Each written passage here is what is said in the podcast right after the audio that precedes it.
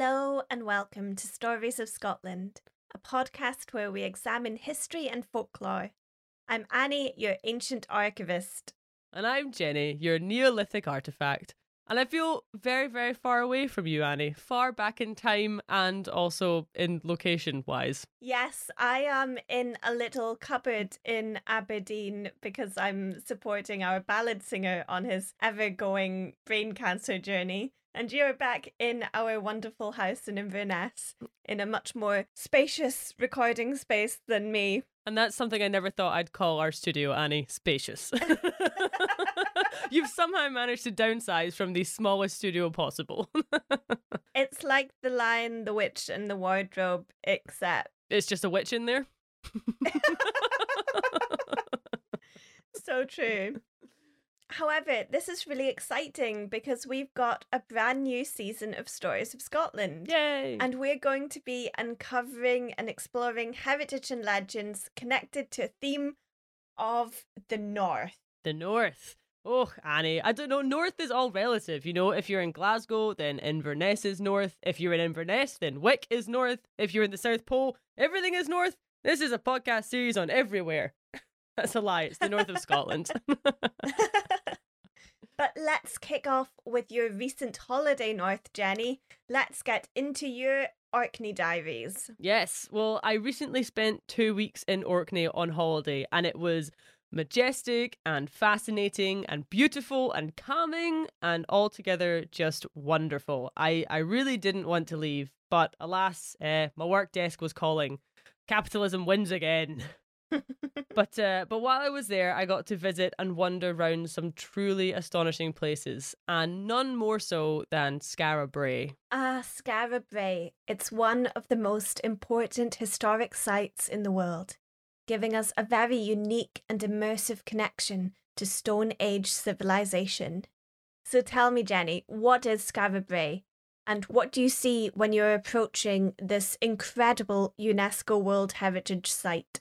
Well, we were staying on the west coast of the main island, and we went for a blustery afternoon walk one day. And as we wandered along the beach, a curious seal bobbed along next to us the whole way, and I did try to chat with it in the dolphin call, but it wasn't too receptive to it, unfortunately.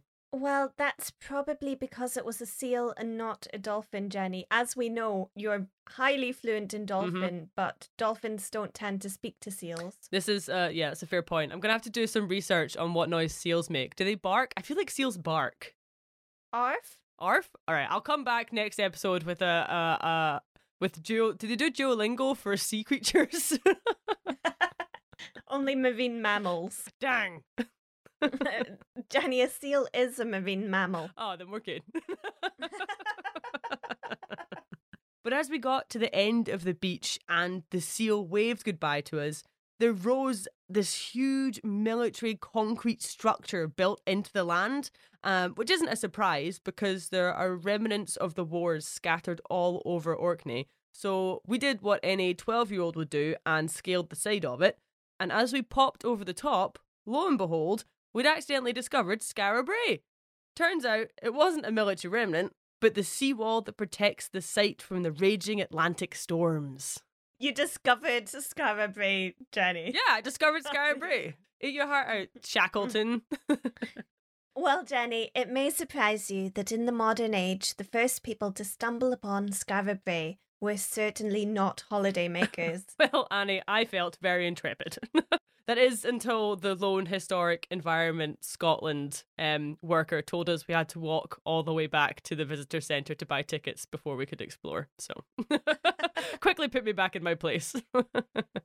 well, then, let's learn more about the history and stories of this amazing site.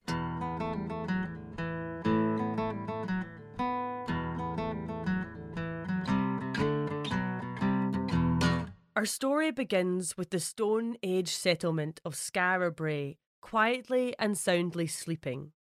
Skara Brae sits inside the earth, patiently waiting for its day to awaken, and millennia pass. The skeleton of Neolithic Orkney is blatant, with cairns and standing stone circles, monuments to our ancient ancestors. But Skara Brae is still sound asleep. That is, until the winter of 1850, when Skara Brae awakens with a cracking hangover. She's got a mouth like the Sahara Desert and is in desperate need of a good old cleaning.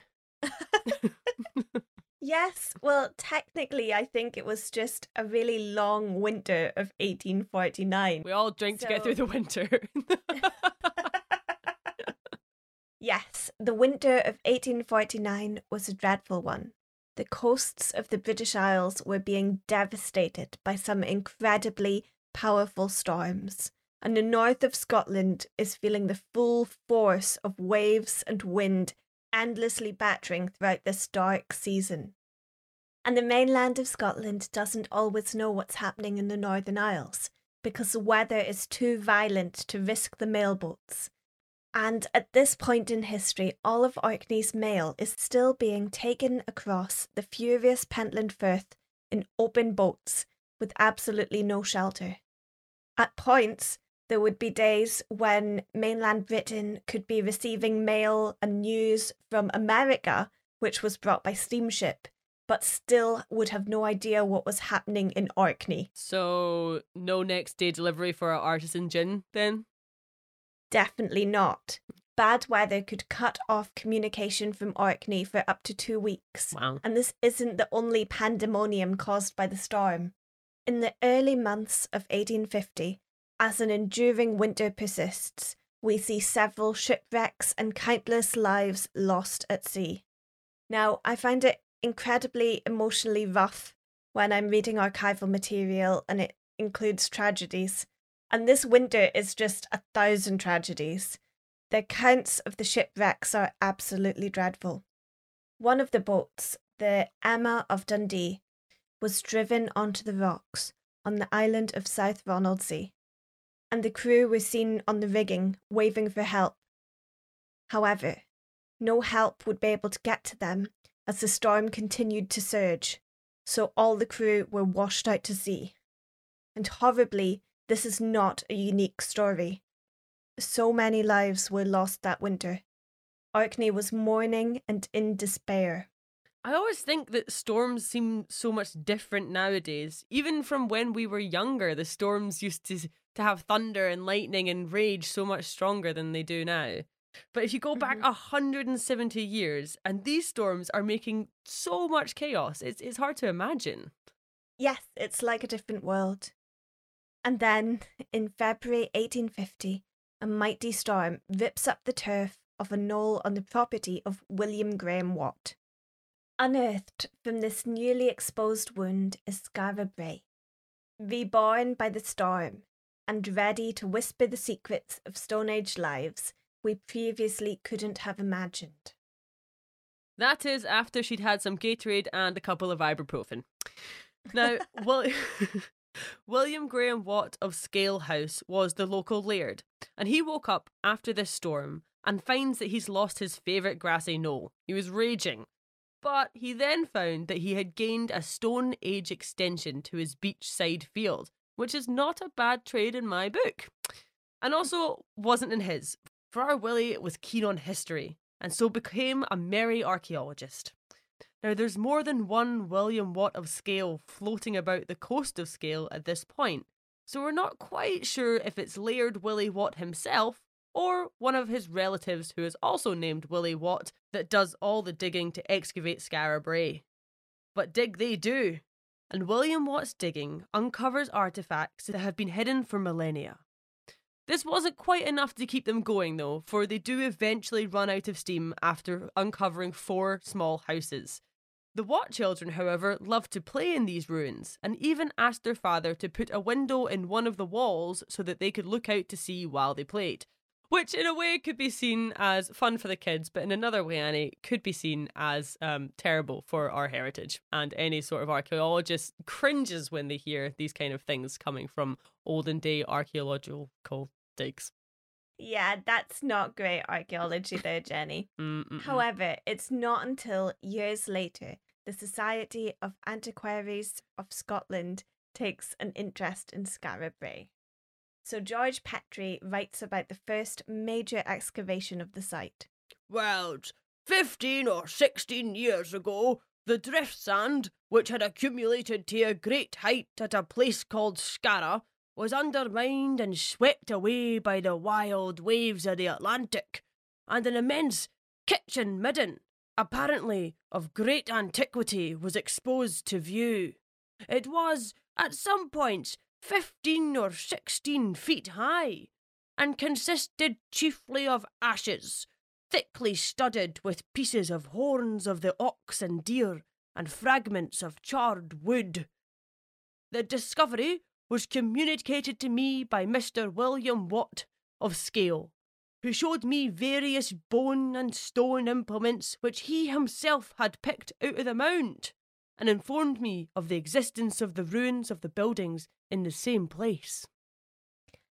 And So, what I really enjoy about this Victorian archaeologist's first explanation of Skara Brae is that of all the things it could focus on, it speaks of a kitchen midden before anything else. Well, a man's mind is in his stomach, Annie. That's how the saying goes. you might say he was besmitten by the midden. You might say that, Annie. You you could say that, yes. Um, but these smitten by the midden. I'm proud of that. he was very besmitten by this midden, you're right. But these middens are just massive piles of waste. I love these big Stone Age waste piles because they tell us so much about the societies who made them. Why was there so much ash? Could it have been from all the sacrificial rituals the ancient people of Orkney made to whatever gods they believed in? Could the horns be from their beloved ceremonial ox, who they lovingly combed each morning, making sure that every knot that had been blown in by the wind was brushed out before the evening was done? well, as the name Kitchen Midden suggests, it's just kitchen waste, Jenny. So the ash was probably from cooking Hmm. and heating, and the bones were probably what remained from their dinner. Ah, that sounds significantly less mystic when you put it like that, Annie. But, but, but, but, if they were cooking a ceremonial ox, beautifully brushed, on the sacrificial fire, then it's still technically a ritual, even if they are just having a roast dinner. Isn't that what every Sunday night roast dinner still is? A ritual to celebrate the family and a chicken. Anyway, these big mounds of kitchen waste were fascinating for the archaeologists who got to examine their artifacts. They gave a kind of everyday picture of Stone Age life. You can tell a lot about people by what they eat, and it shows us that they raised cattle and sheep, they ate seafood, and their diet had a lot of protein. There's evidence that they had been growing a small amount of barley, plus, they would have been able to collect eggs from wild birds. Some of the foods they would be eating are still delicacies today, like oysters Mm. or venison. Mm. But then, beyond the midden, the site itself was phenomenally well preserved. It's not just a mound of ancient kitchen waste, it's an entire Stone Age village. Yes, so Petrie goes on to tell us that The ruins at Skara are altogether so different in type from any hitherto discovered, and the relics which have already been found are varied and numerous. The buildings at Skara Brae may generally be described as a group of chambers and cells, arranged on both sides of and opening into a long zigzag winding passage, which runs nearly parallel with the line of the beach. So Petrie describes in detail these Neolithic dwellings made of stone. Stone doorways leading into stone rooms with stone furniture. What he is describing is a home, a place where people lived and dreamed and made sense of the world in whatever way anyone could make sense of the world 5,000 years ago. And the artifacts found at Skara Brae give us a really intimate picture of Stone Age life and the site has been excavated multiple times since the 19th century. Finds from Skara Brae include bone pendants with intricate decorations carved upon them, and whalebone pins for either clothing or hair. There are tools made of animal bones for farming and for making more things. There were also a lot of bone and marine ivory beads There's even objects for prestige. One of them is a strange, knobbly carved stone. Actually, there's many strange, knobbly carved stones, but this one is particularly knobbly and has an hourglass hole in the middle of it. Now, archaeologists call it a mace head, and it may have been a weapon, but all we know for certain is that it would have been a symbol of status and power, or maybe just a symbol of how well you can carve knobs into a stone. I've carved a fair few knobs into stone myself. have you really, Jenny? Uh, no, actually, I don't have the patience for that.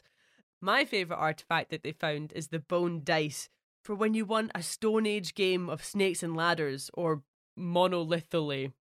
Mono- monopoly? Monolo- monolithopoly. Was that a really bad Monopoly and Standing Stone joke there, Jenny? It was, yeah. I thought it would come out You- better than it did. You should go straight to Stone Age jail for that. Gotta collect some kitchen waste on my way past go. No, Jenny, that kitchen waste is full of important archaeological artifacts. Anyway, the dice themselves are stunning little objects made with skill and craft. And then, one of the most curious objects is the eagle's claw. What value did Stone Age people put on an eagle's claw? Was it a talisman or amulet? Would they have worn it around their bodies or would they have kept it hidden? What did the eagle mean to Stone Age Orkney that they would treasure a single claw? It could have been traded, or would it have been passed between family members? Was it worn by a skilled hunter or warrior or protector to give them the powers of the eagle, sight and skill? Was it a fancy toothpick? Could it have been used in the ox cooking rituals we previously established as fact? So, Jenny, we know they cooked ox, but we definitely didn't establish any rituals Mm. as a fact. Okay, But the beauty and the tragedy of Stone Age artifacts, which are as mysterious as an eagle's claw, is that a small child or Jenny has the same likelihood of guessing its meaning as anyone else. which makes it all the more fun. Clean those teeth with that fancy toothpick. Just floss like everyone else, Jenny. but from what started with a dreadful storm, opened a gateway into this perfect village. A set of Stone Age huts filled with as many questions as they give us answers to.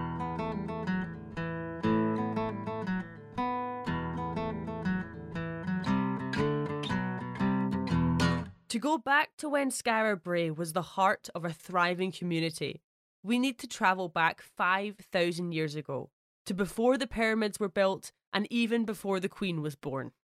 Which queen? The current one! Although technically she's only currently radiocarbon dated to four millennia ago, not five, so there's a little bit of discrepancy in there. but unlike mainland Scotland, Orkney was a treeless landscape. The winds were so strong and frequent that the only trees that grew were stunted birch and hazel, and these helped form a rolling shrubland and heath over the islands. But it wasn't too boggy. There was no peat on Orkney until well after the people of Skara Brae. Whoa, stop there. No bog, no peat in Scotland. Jenny, I don't believe you. This is the most outlandish thing I've said all episode, I know. and the islands were still hugely exposed to the Atlantic and North Sea weather systems, but the climate in general was milder at the time, so not quite as wet or as cold as it currently is, which means that no peat formed. Now, the people who built and lived in this settlement were Neolithic, people of the New Stone Age, an age that brought with it the turning of earth the sowing of seeds, and the growing and harvesting of grain. The people of the Northern Hemisphere slowly stopped moving with the seasons and the food, and giving up the hunter gatherer lifestyle, the nomads settled down. It is thought that the earliest settlers on Orkney came from the Scottish mainland with sheep, cattle, and barley seeds, ready to establish a whole new community on the windswept islands. This agricultural way of life was able to sustain much larger populations than hunter gatherer lifestyles, and the static community required permanent settlement. On an island with no trees but plenty of flat sandstone slabs, the houses grew from the earth around them.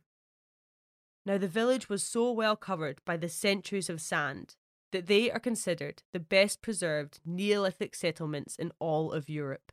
And because of this, we are able to see how ancient people lived in spectacular detail. And you know, Annie, it wasn't that different from us nowadays. Just a little bit more squished, and I'm going to bet a lot worse spelling. Well, I always think that Skara Brae looks just like a wee Lego village. Yeah, you do not want to step on it with bare feet. It will cripple you. but yes, very similar. Um, also much, much heavier. Uh, for the eight houses in Skara Brae are constructed of slabs of red sandstone. They're closely clustered together and connected to each other with a narrow and low roofed passageway. Moving from house to house would have required a low crouch, but once they'd passed through the small doorways, with stone doors that could be closed, they would be able to stand up fully and move around the little houses. From afar, the village would have looked like a rounded mound of earth, with each house's roof made of whalebones or timber poking out the top. And while the outside walls were hidden by earth, it is a common misconception that the village was dug down into the ground. For as we've said, it was actually that the centuries of waste created by the community was dumped around the outer walls and eventually became a part of the ecosystem and the village. Of course, the much celebrated middens that were first noticed when Skara Brae was first exposed by a storm. Yay, ancient junk! But usually these middens are much further out from the community, so why did they surround their village in their own waste? Well, one theory is, and this is my own theory, it's not a professional's, but I think it holds some weight, is that they were just really lazy. I mean, they did build houses out of stones, Jenny, so they can't have been that lazy. Well, it's like a hard day working on the house, just gonna chuck my ox bones over the wall. Um, but the professionals' theory, and I'll be honest with you, this also holds some weight, is that it provided valuable insulation from the wild weather that would sweep from the Atlantic over the bay. So let's just say that we were both right. But as the site was inhabited continually for 600 years, the Middens became an integral part of the landscape, and so did the village. The community lived in a semi subterranean life, protected from the elements and cozy in their interconnected homes. And I mean cozy. Each house is 4.5 metres across, and a large central hearth sits in the heart of each home, giving warmth throughout the cold months and a place for cooking, boiling water, and maybe playing monolithopoly around. It's a bit of a mouthful. Now, there is a large bed on the right hand side and a smaller one on the left hand side when you walk in. But what's most fascinating about these houses is the stone furniture that they all have. Each has a large stone dresser with shelves for storing lots of handy Neolithic items. Things like animal skins or stone axes, carved pins and cutlery, and even mysterious carved stone mace heads. One even had a carved live, laugh, love sign on the wall, Annie. No, it didn't, Jenny. nah, it didn't. But it did have a little stone snow globe of the Ring of Brodgar. No, it definitely did not have any snow globes of any sort, Jenny. okay, okay, fine. You're right. They were much more minimalist than that. And these cool stone furniture sets would tie any modern day hipster's nature aesthetic bedroom together perfectly. All right, I'll give you that one. they do have a certain far north chic to them. Mm-hmm. When we did visit, we were the only ones there. So the lone and very windswept tour guide gave us a secret tour down to a secret trapdoor they have. Wow, it sounds so secret. It was so secret. But it wasn't an original trapdoor. The people of Skara Brae weren't that savvy. It's one that Historic Environment Scotland put in. But he ushered us down to it and opened it up for us. And there we were, in awe, staring down into the bowls of Skara Brae, the mystical stream that ran through the heart of the village. See, Skara Brae had a running stream flowing under the village, and it seems that it was used as a sophisticated drainage system, carrying waste away from the houses and out of the settlement. Some have even hypothesized that the small cupboard like rooms the houses have were privies, toilets with plumbing and all. Well, my favourite water feature at Skara Brae has to be the limpet boxes. Ah, the limpet boxes. These are square holes sunk down into the floor, lined with slate and made watertight with clay. They might have been used for keeping shellfish fresh before they were eaten, or they could have been used for keeping water in. Oyster shells were a popular remain found at Skara Brae, and they weren't always just leftovers from supper. Some of the oyster shells were pierced with holes, which makes me think that they had little oyster shell bras held together with kelp. a beautiful vision there, Jenny. It's a, a Neolithic nightmare. yes. But my favourite thing about Stone Age folks of Skara Brae were that they were super groovy. So, were they groovy in a Saturday Night Fever kind of way or in a Eurovision Song Contest kind of way? Uh, both, but also mainly in a pottery kind of way. The community of Skara Brae are sometimes called the Grooved Ware people because they made such disco dancing friendly pottery. Not disco balls, like just like really nice pots. they made beautiful shallow bowls out of clay, and on these bowls they carved distinctive grooved patterns just below the rim. This was a common type of pottery for the Neolithic people of Britain at this time. It was truly the age of disco.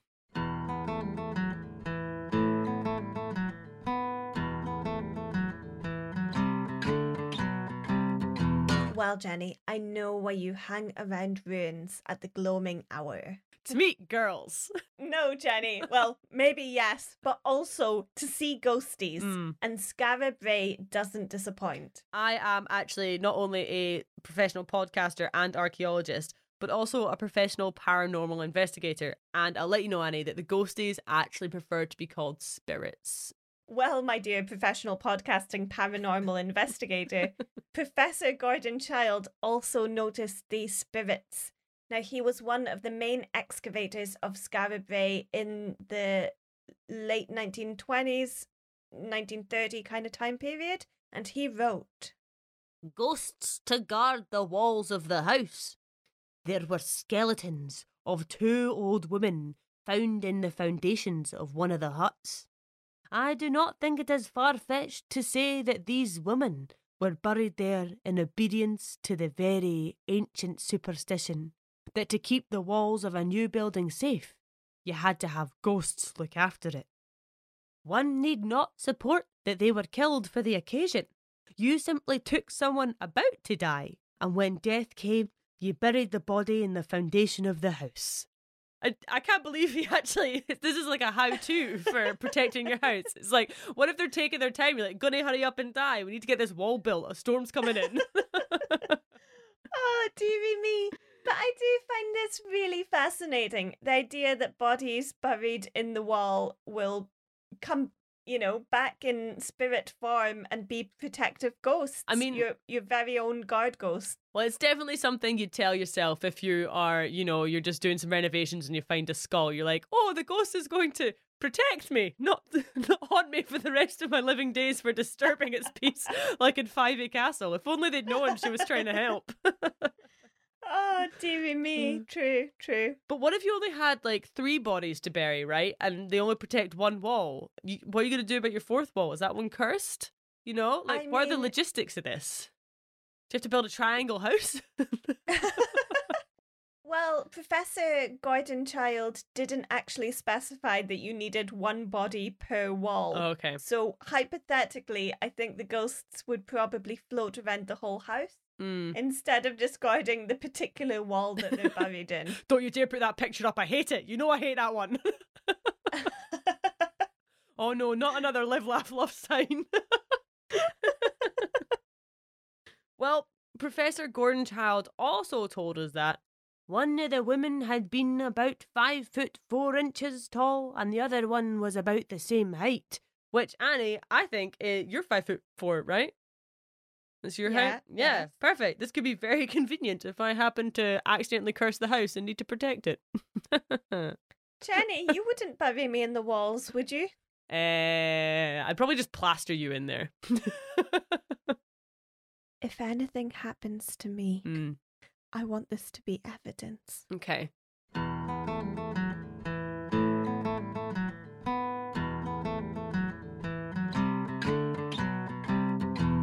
Skara was not a coastal settlement during the time it was inhabited.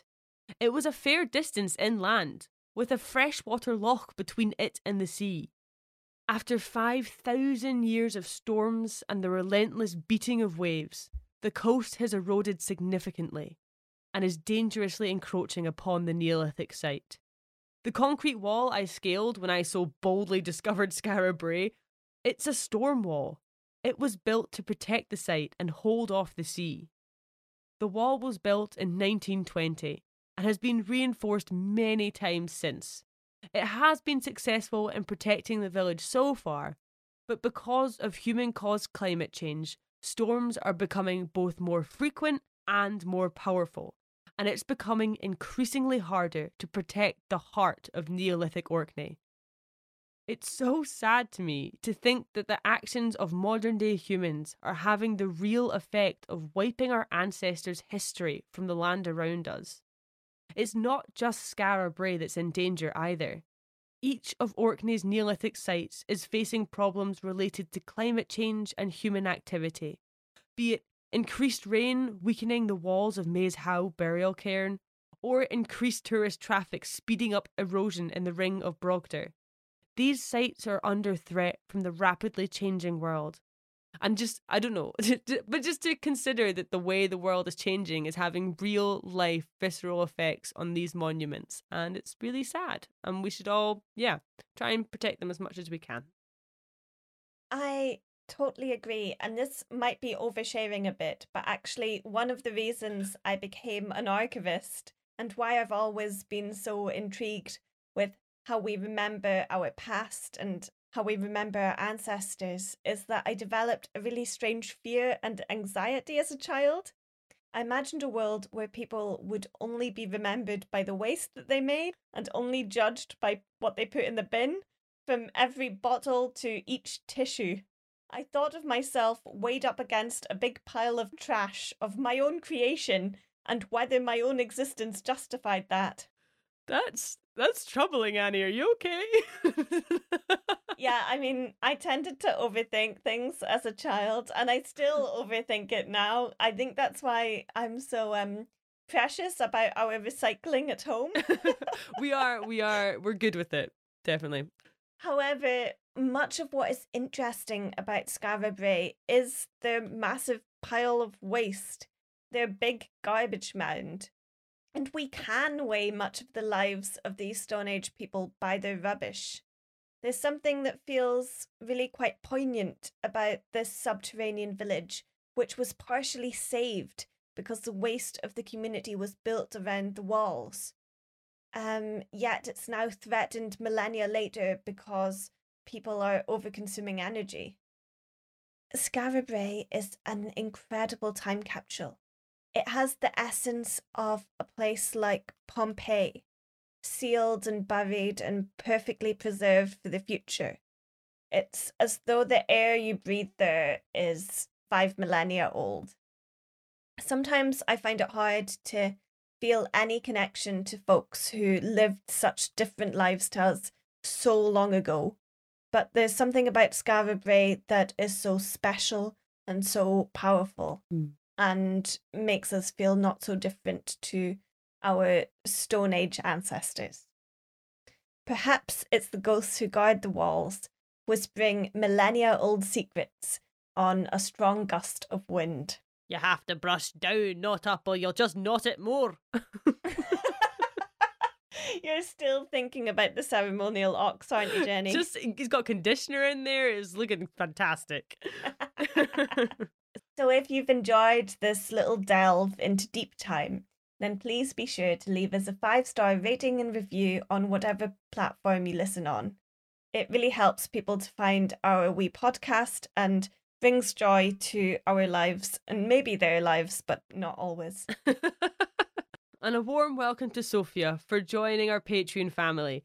If you'd like to hear more about my Orkney adventures, as well of tales ranging from fairies to Scottish cats, while also supporting Annie and I as we research, write, and record this podcast, then you can head over to www.patreon.com slash stories of Scotland and subscribe to our Patreon. I just exist in the world because that's enough in the way that things are today. Just, you know, try and find a little bit of happiness. Mm. Get yourself a ceremonial ox and, and give it a gentle brush, a gentle comb of its hair. Yep, and recycle. I think you can do that as well. Thank you all so much for joining us on the first episode of Jenny's Orkney Diaries. We hope you'll join us in the next one. Slán Siva.